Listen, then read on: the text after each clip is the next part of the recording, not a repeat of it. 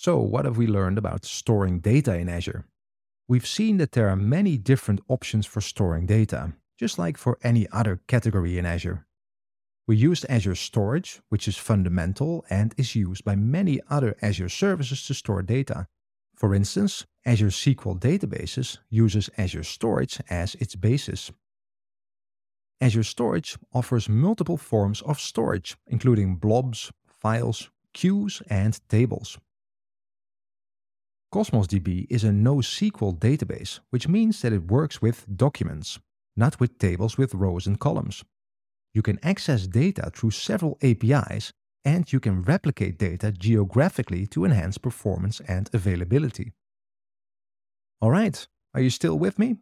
In the next clips, we'll look at some cool services to work with messages and events.